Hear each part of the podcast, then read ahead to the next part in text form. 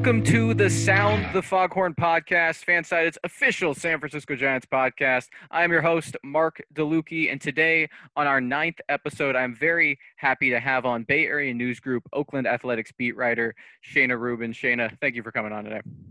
Thank you for having me. Good to be here. So obviously this is a Giants podcast, but you know it's the off season and we got months left and the way the free agent market is looking things are going to drag out. So we're going to have plenty of time to circle over all the giants moves the giants roster and all that. And so i thought it'd be good to have some people on to talk about other teams and sort of where they stand. And so giants fans can kind of get a better look at how they stand relative to other teams around the league. So obviously Shayna, you cover the a's and I just sort of want to. I guess I'll start with just a general question. You know, where do the A's stand right now in the competitive picture? Obviously, they just made the playoffs, but you know they've already lost Mike Minor. They Marcus Semien, Liam Hendriks are free agents. You know, where are do they kind of stand in the league from your perspective?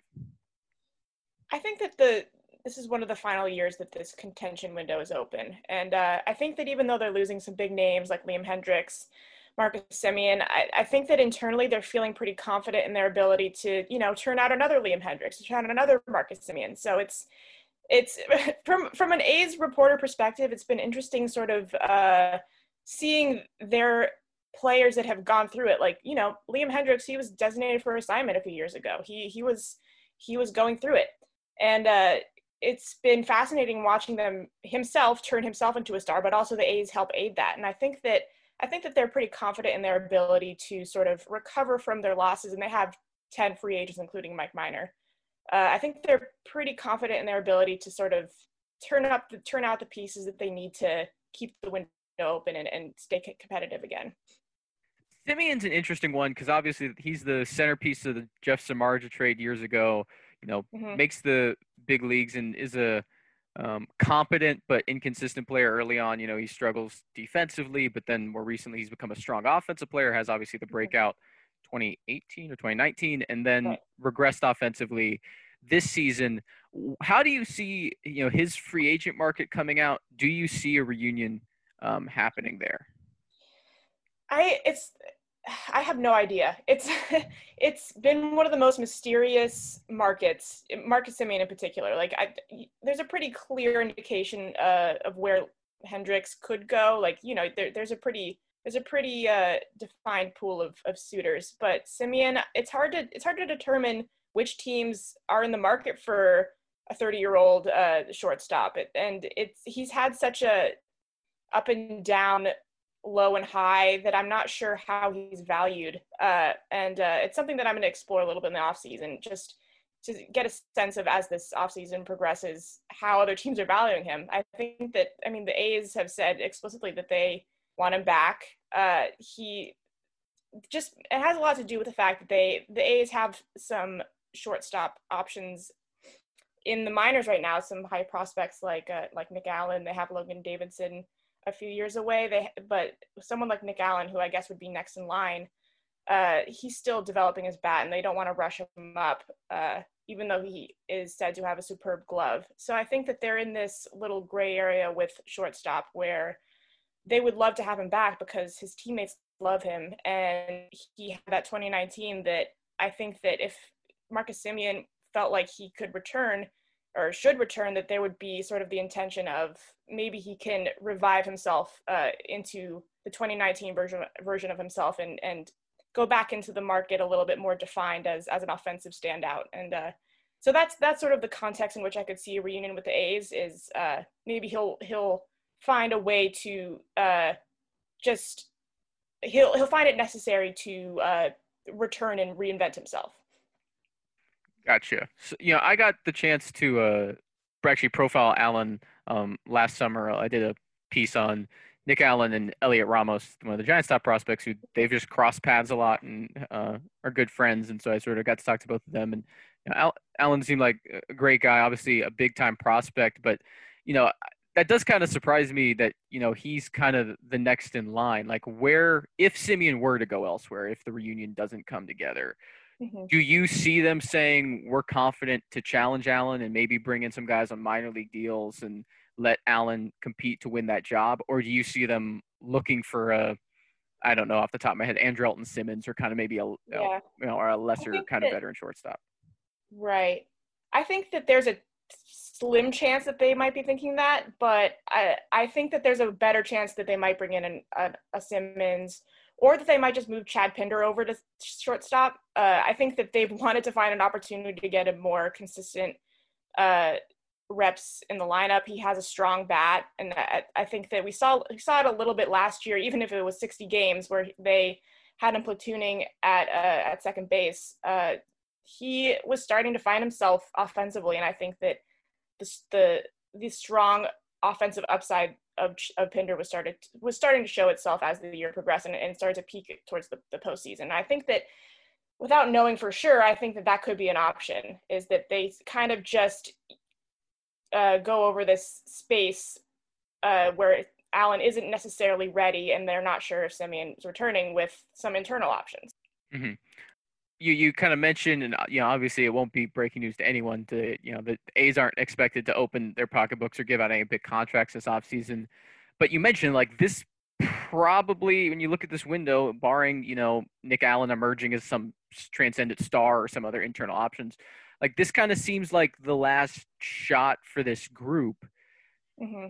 How do you see them then towing that line? This offseason because if ownership is going to continue being you know cheap and not giving the front office big time financial flexibility but they mm-hmm. obviously want to remain competitive you know are do you see any trades out there do you see it or is it just going to be kind of filling in the edges and hoping their their guys can carry it I imagine that they're exploring a, a, lot of trades, and it's it's going to be something unexpected. And I mean, the the Tommy La Stella trade midseason last time wasn't necessarily unexpected. I feel like that was he fit the profile so perfectly that it was, you know, it wasn't surprising. But I, I can I can see them sort of exploring some some deep trades and and refurbishing what they have now. Uh, and you know, they're they're used to working within a low budget, so I feel like this this strange off season where everyone is going to be cutting costs is just sort of everyone else is down at the A's level now, and they've they've they live in this they live in this hot water. So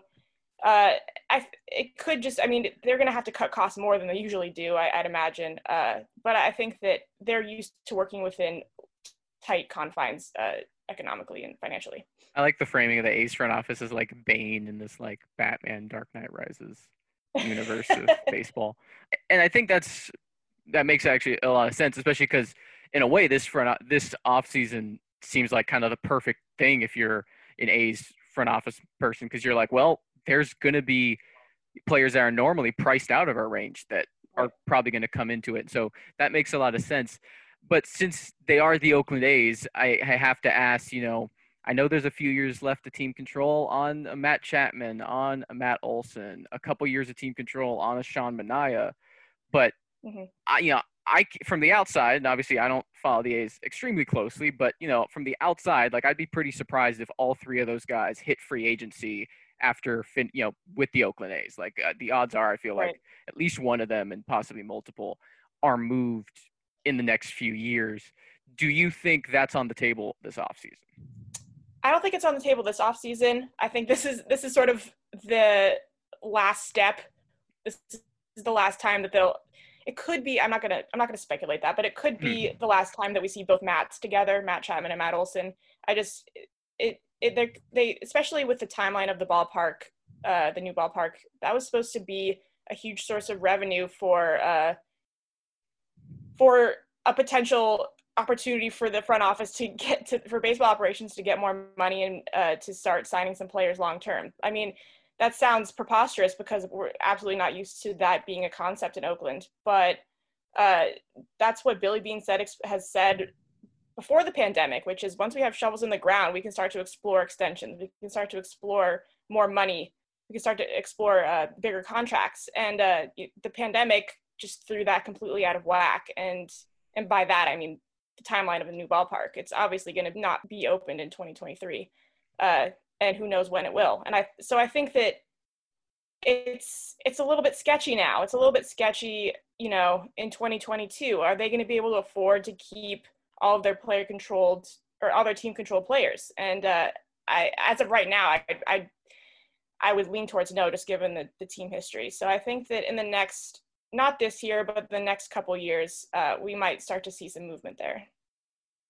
So looking across the bay at the Giants, where you know they have been one of the teams that's more willing to spend. They have been pretty consistently yeah. top five or ten in payroll, but they've been worse than the A's pretty consistently over the last few years. And I don't think anyone's really going to debate that. The talent on the A's roster has been better, but you know, comparing where these two teams stand right now, you know, obviously from a bit of distance for you, how do you kind of see the Giants relative to the A's? I think what I see is that how do I put this?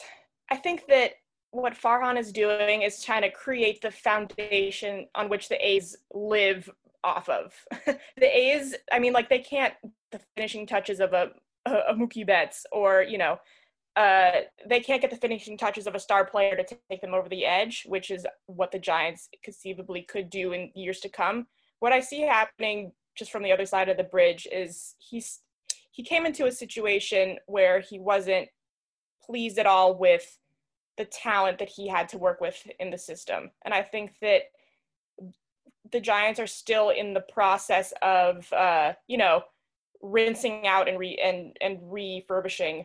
That's not, you know, that's a mixed metaphor, but just sort of recreating the organization in Farhan's image and in Farhan's eyes. And I think that, you know, that's that's an important. They're still in the process of creating the foundation that is needed to sort of uh, start taking off, start becoming a contending team. I like that um, perspective on because I do think that's a really good way of putting it. You know, he dove into the waiver wire. He, you know, made right. his first offseason, had three Rule 5 picks. He, you know, trading cash for guys here and there, claiming yeah. this guy on waivers. And so, um, yeah, I think that's makes a lot of sense that he's sort of trying to kind of apply the the depth approach that the A's have had to rely on because they knew players were at risk of leaving in free agency or they were going to try to trade them, you know, at various points when the prospect capital um, entered there.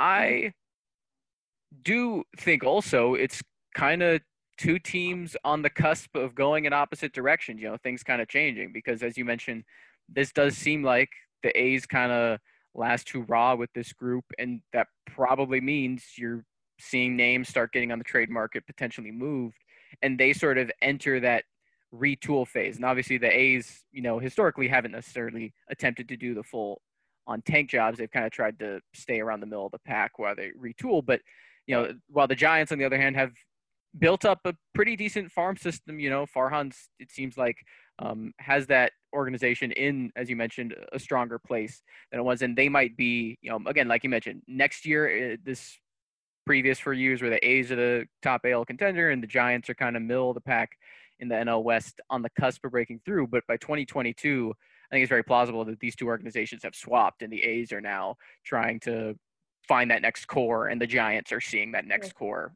on the big league diamond. Yeah, that that seems entirely plausible. I mean, it's it's all comes down to the the A's are they always have something cooking in their uh, farm system and, and there's there's actually kind of a a strange gap in their system where uh, a lot of their bigger prospects are far down, they're like a couple years away. So I think that if a rebuild is on the horizon, I'm not really sure how the future looks. Like there's there's no one bubbling over, and no one no one sort of pushing into the the he's big league ready and he's going to be a star type of player.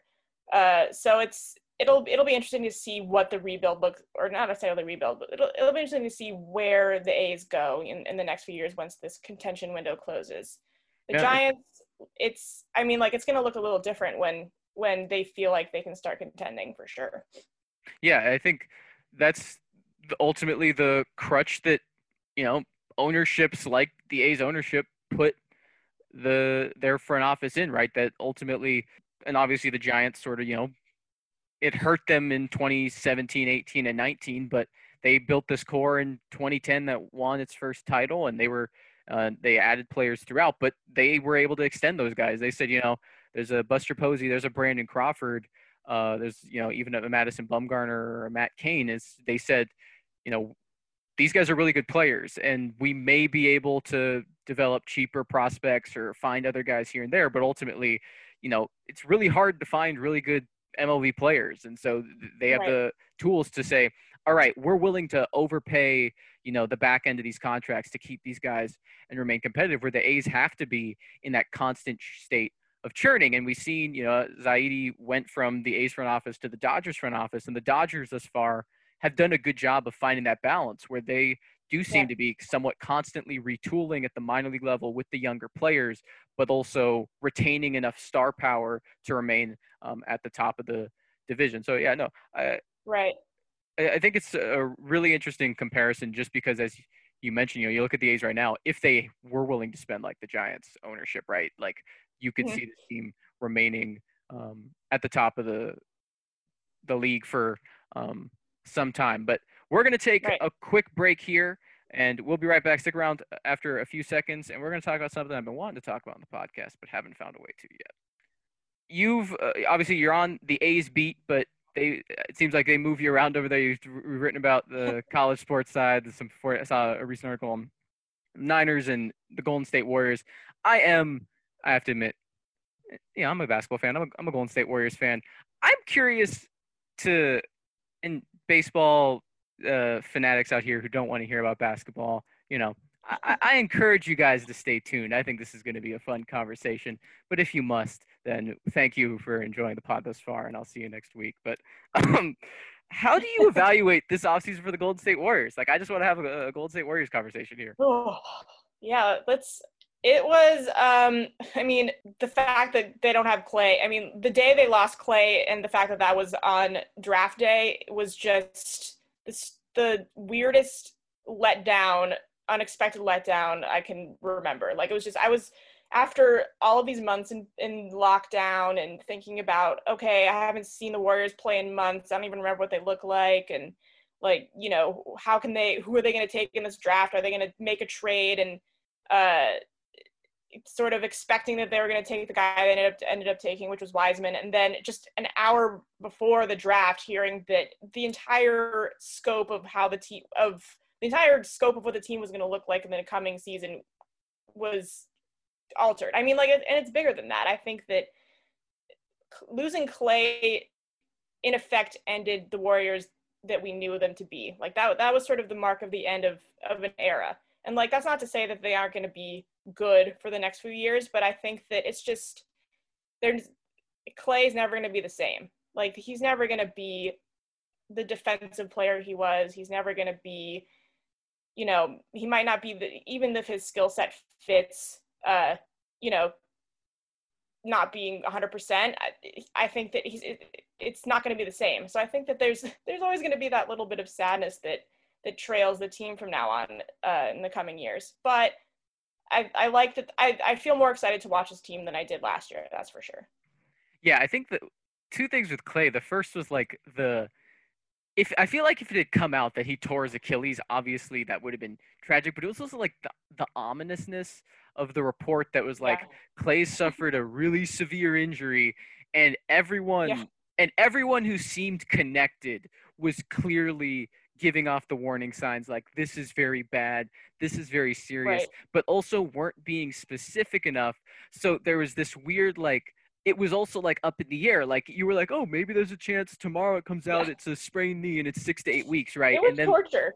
Yeah it, it really got this prolonged thing. I, I i think it's sort of you could see, you could envision a scenario if Klay had been healthy this season where you say this team could, if a lot of things go right, if James Wiseman or if they draft a guy or trade for a guy who's immediate contributor, if they sure up the wing position, they could win a championship or at least be competing for a championship with the core that was yeah. right with Klay Curry, and Green. And it, I don't. I mean, again, I don't think there's by no means I, they are favorites or top contenders heading into this year, but there no. is a scenario where they are if another but the core has to look different, right? Andrew Wiggins has to become right. something no one has no one has seen from him yet at the NBA level, or Kelly Oubre has to be most improved player, or um, James Wiseman has to you know become a star relatively soon, whether it's this year, next year, whatever. And I think that's the the thing of that.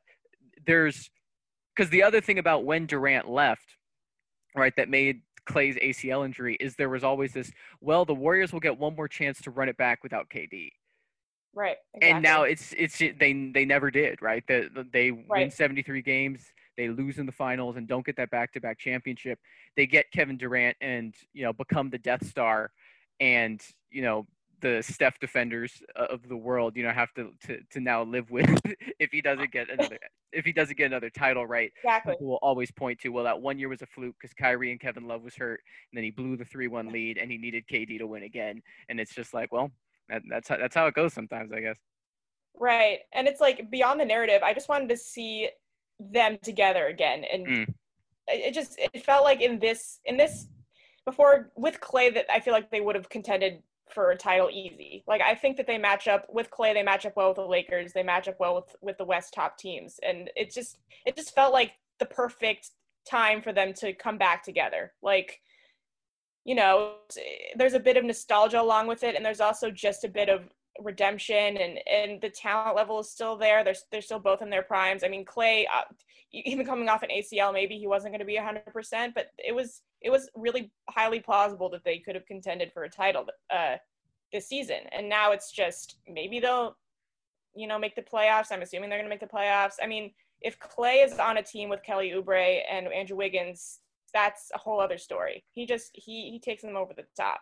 So it's just it, it would have been fun to see them try to to go for it again. And I I felt like I was waiting for this moment to watch that for so long and it felt longer because of the pandemic and now it's just it was just like a gut beyond a cut punch it was just like getting shot in the stomach oh and especially if you tell me right that the warriors are going to draft james wiseman you know sign a kent bazemore a brad wanamaker and yeah. trade for kelly oubre i go this team is really deep you know like like every yeah. every move they made that's what's so weird about evaluating the offseason is every move they made i really like from mm-hmm. a basketball perspective, from a competitive perspective.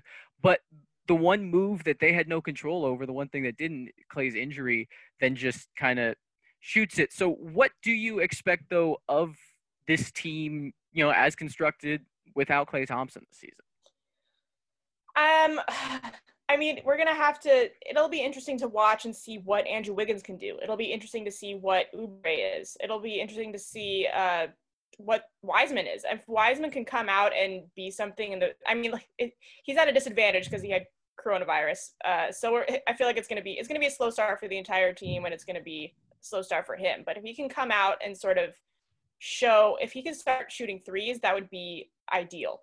Like that, that would be if if we want to talk about the future of the center position. If they can get Wiseman to sh- to shoot threes at a you know a consistent basis for a then that would be that might be the key to a more uh, prolonged success for him or something that would sort of set them apart from from other teams. But I I fully expect him to be a decent rim protector and you know just I would like to see what he can do basically. Yeah, I, th- I think uh, a reason. Oh, sorry. There's a lot of unknowns. Sorry, go ahead. Um, I feel like Wiseman when you, when I look at it is like a like kind of middle outcome, but like what I consider like kind of a successful season is if he's just like longer, a better rim protecting Marquese Chriss. Yeah. you know, it's kind of like what I mean. Obviously, you know, you hope he sees it. Hey, he's a rookie who plays like at Bam Adebayo. But I mean, realistically speaking, like you know, he, he's he's obviously he's a seven foot one center. He's a seven foot tall center, right? The right. Warriors didn't have that last year. They had six. I mean, they had Willie Cauley Stein, but he obviously was hurt to start the year. But you know, other than him, it's Kevon Looney and Marquese Chriss, who 10, 15 years ago in the NBA, they're power forwards, right? Um, I'm yeah. still like the one person left in Warriors fandom who believes that Kevon Looney's jump shot's going to finally come six, six years down the road. But um, be interesting because I, I think I, I I think with Looney, it's like you know obviously it's the medical question, it's the health question for him. But I mean, like I think if there's anyone in basketball who this extremely long layoff and basically having a redshirt season last year like really benefits, it's him. Again, I you know that doesn't mean he's going to be okay. the third star and carry it, but between right. the outside of Wiseman, because obviously he's the number two overall pick, outside of him of the not core guys who are you most excited about or who do you think has the best chance to become that centerpiece we don't think they have right now oh a centerpiece so like by that you mean a non uh wiggins or a non Oubre. Well, so do you think Wiggins or Oubre can become like? Uh, sorry, I should say like a a core. I mean, like you know, I feel like right now, Oubre is kind of viewed as you know he's kind of like the a combo Livingston Iguodala role player, and you know obviously Iguodala was a foundational piece, but he wasn't. Iguodala is what raised their floor, but not what built their ceiling. Sort of is how I look at it. Yeah. Um. So like you know, I mean, so do you think like Wiggins or Oubre? Do you think Wiggins is a guy who he could? He's the most likely to take that step and be like, we're talking about the core of, you know, Right. Steph, Wiggins, and Green at the end of the season. Yeah, I think I mean Wiggins arguably has the higher ceiling, right? I mean, Oubre, it'd be nice to see what he can do if he could become a they'll kind of I think a lot of success with Oubre will be consistent on if he develops a shot or if he if he can not develop it, if he can uh get his percentages up. Mhm. But uh I think that with Wiggins, he just has he has a higher ceiling to be a more impactful player. So I think that his if he can show signs of signs of progress or if he can show signs of sort of fulfilling his expectations as a number one overall pick, that would be huge. That would just given how how high the ceiling is, uh, I think that if they can get some of that out of him, that could take them another take the team another notch up. So I would say that I'm most excited to see if if they can what they can get out of him, what they can sort of uh, how they can develop him. Yeah, I think that's definitely ceiling wise, right? Like you, you look again, he was number one overall pick for a reason. He's averaged, you know, 20 points per game relatively consistently. Obviously, in Minnesota, though, um, I think Oubre, he was. I was doing, you know, the, you had the Twitter like pick your awards thing going around, and I did it without doing enough research. But I think Oubre is is my sleeper pick for most improved player, and I think Mhm. he's made. You know, he's one of those guys who he was a solid draft pick. You know, he wasn't you know a top five guy, but you know he he was um, first round pick and slowly. At least I. Uh, well, we'll see. Maybe my comments section will correct me on that. I'm pretty sure it's first round pick. But anyway, um, yeah, Oh, he's he slowly developed, you know, and improved while he was in Washington. Then goes to the Mhm. Suns. Has I think a really his his best season last year, averaging 18 points per game, was with Phoenix. And the thing about that is he has never been a guy who's been a focal point of an offense. I'm not saying he's going to be a focal point with the Warriors, but he's never been a guy who's been a focal point of an offense, but also has never been in a situation where the offense was run for guys who weren't the focal points, if that makes sense. Like Kerr, while the offense will obviously have to center around Curry this season, Kerr likes his offense to be built where I have a centerpiece, but I develop my offense where everyone else benefits from teams having to focus on that unicorn, which is Steph Curry. And I think Oubre's a guy who's been able to find offense, been able to be productive in situations where they weren't even designing for that.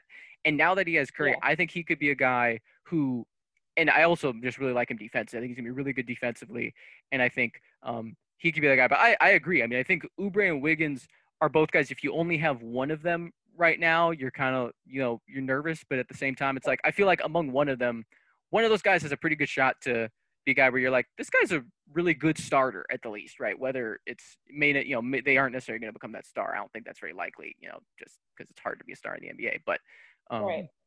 Yeah, I think that's that's the exciting part of this season is that we get to see how this new core of players and it, it feels very new. Like this it just feels like a whole Yeah. different team. But it I'm excited to see how they all uh, react and play around the gravity of Steph because we've we've seen we've seen I mean like by all accounts Oubre and Wiggins were not and Marcus Chris a lot of these players that they've they've gotten elsewhere they came from situations where they weren't being maximized and like playing with Steph is the is has to be one of the best ways to see what you can do, how you can benefit from from playing in a playing with one of the the best the player that gets the most attention. Like it- it's Mhm. it'll be interesting to see how they improve just by playing with Steph, which sounds simplistic, but I think that just given some of the comments, I, I remember Wiggins played. I think Wiggins played one game with Mhm. Steph last year. It was like in the odd space between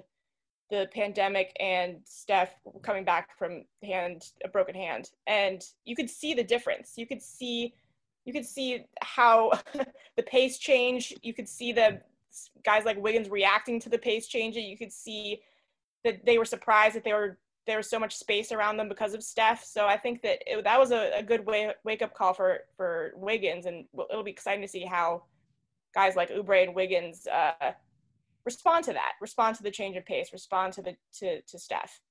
Yeah, I think the one thing that is going to be the biggest part of the reason I'm more cautiously optimistic with Wiggins, where I'm more on on board kind of with some Oubre hype, is because of a, uh, it's playing with Steph is also an incredible chance to be successful, but you have to be good off the ball.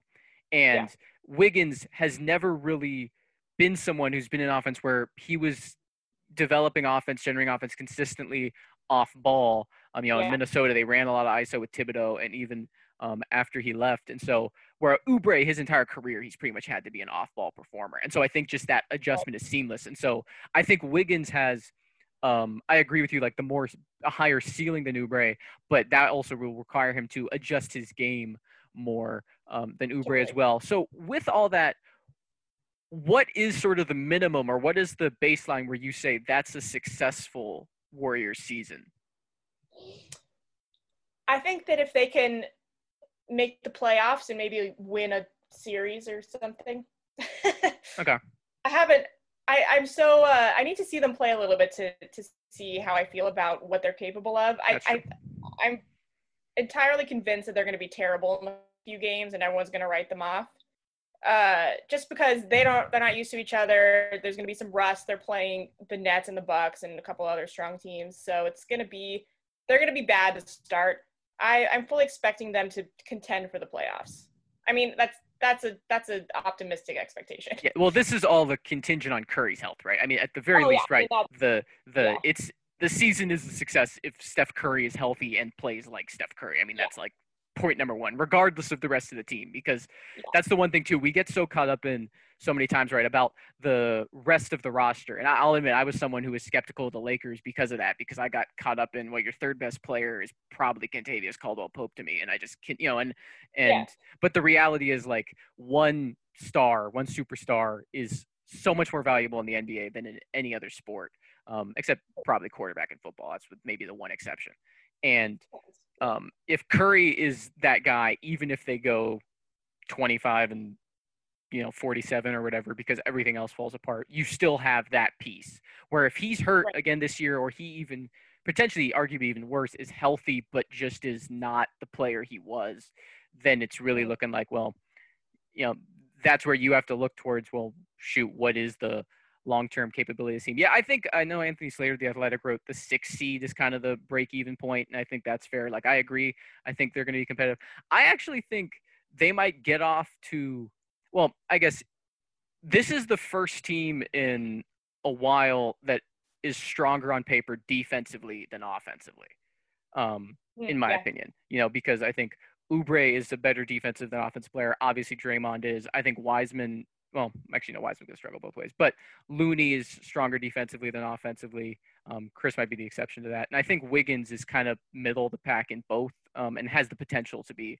Um, I think it'll be easier for Wiggins to take the next step defensively than it will be for him offensively because of what I talked about before. Yeah, And I think defense is easier to, and granted, I guess having played basketball from coaches who said I didn't communicate enough, maybe I'm underrating um, the the uh, need for to be familiar with the guys you play with. But I think they have such length, you know, and we haven't even mentioned, you know, Kent Bazemore and Brad Wanamaker on the bench who are solid defensive players, that they're going to be able to stay in games defensively, even if they're going to be meet. I think offensively they're going to struggle to start, no doubt, but that Mhm. de- the defense will keep them in games where if Steph goes off, and on any given night that's possible, they could pull that upset against Brooklyn. They could pull that upset against Right. Milwaukee. Um, Yeah.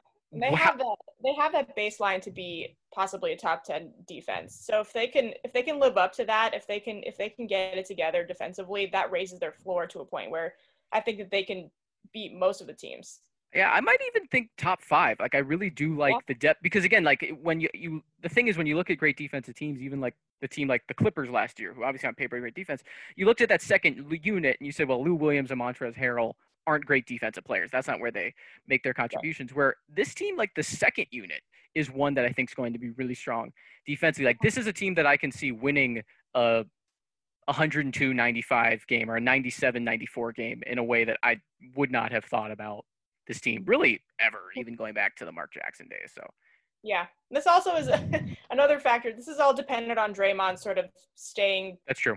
Focused, being himself, because like, I mean, I'm trying to think about last year. He's just mentally checked out. He was not ready to participate in all the losing, and but even in the 2019 finals, he clearly had lost a step. Like he couldn't keep up with Pascal Siakam. So I, I I'm a little bit worried about his regression, even if his IQ might make up for a lot of that. I just uh, and he's he's good. I mean, he's invaluable. Just his presence and his his intelligence on the on the court is uh, gonna take them somewhere no matter what. But I, I it could be contingent on him one uh, not showing significant signs of regression and two staying mentally checked in because we know that he could tend to uh, check out. Yeah, he's uh, you know, he the famous quote from Jacob Evans, right? The 16 game players, right? Draymond is in every sense of the word the 16 game player. He wants that that's what he lives for, but if he doesn't see them on the horizon, you know, that's doesn't seem like where he's going to focus. But um all in all, for the baseball people who I'm sure will be in our mentions if uh well, they're going to be in it anyway. But Um, where do you think the who do you think is the biggest free agent signing this offseason? I realize I didn't tell you to prep for this at all, so I'm just throwing this on you. But why not have some oh. chaos to end the pod? Biggest free agent signing, like uh, in general? Yes. However you want to define it, you you can. Let me. I mean, like, I really am having. I've had so much trouble wrapping my head around the money aspect of yeah people are going to get because I have no idea what teams are willing to spend. People like I'm just I'm still thinking about all the uh, the non-tenders that happened. Yeah. Um I mean, I think that the most anticipated one will be Trevor Bauer. I feel like I feel like yeah. I'm, I'm excited to see where he goes. I just I think he's I'm I'm I, yeah, I'm excited to see where he goes. I cuz uh I think that that could be one of the that, that'll be one of the bigger signings. Am I missing someone obvious? No, I think Bauer's probably who, who most people would say. No, I think yeah. I, I, I think um my my guy is Marcell Ozuna. I think he if he gets to be a permanent DH is going to get to tap into that because I think he's been a guy who's been on the cusp of being like a fantastic like one of the best players in baseball but you know has been relatively he's been like kind of really good or great as a hitter but kind of alternated there while the defense has fallen off and this year as a DH in Atlanta he just tore the cover off the ball and started to yeah show that premium stuff. And I think if he gets signed to a place where he can be a consistent DH in the American League or if the NL um, adopts the universal DH, I think that could be um, something we look back on like, man, this this guy's a stud in, in a way yeah. we, we haven't um, in the past. So, Shayna, thank you for coming on a baseball podcast to talk about the team that isn't your beat and yeah. The Golden State Warriors and a bunch of things in between. yeah, anytime. I love it. I love talking about all the teams. Awesome. Well, that is uh, Shayna Rubin. Uh, where can they uh, find you on Twitter or read your stuff? Oh yeah, uh, you can find me on Twitter at at Shayna Rubin, S H A Y N A R U B I N, and then you can read me on the Mercury News, Bay Area News Group. We have a lot of names, but you can you can look up uh, my A's coverage on the Mercury News. Awesome. Thank you very much. This has been the ninth episode of the Around the Foghorn podcast. I'm your host, Mark DeLucchi. Make sure to stay tuned with all your Giants news and rumors at aroundthefoghorn.com. And you can follow me on Twitter at M A D D E L U C C H I. Thank you for tuning in, everyone. We'll be back next week with another episode. Stay safe.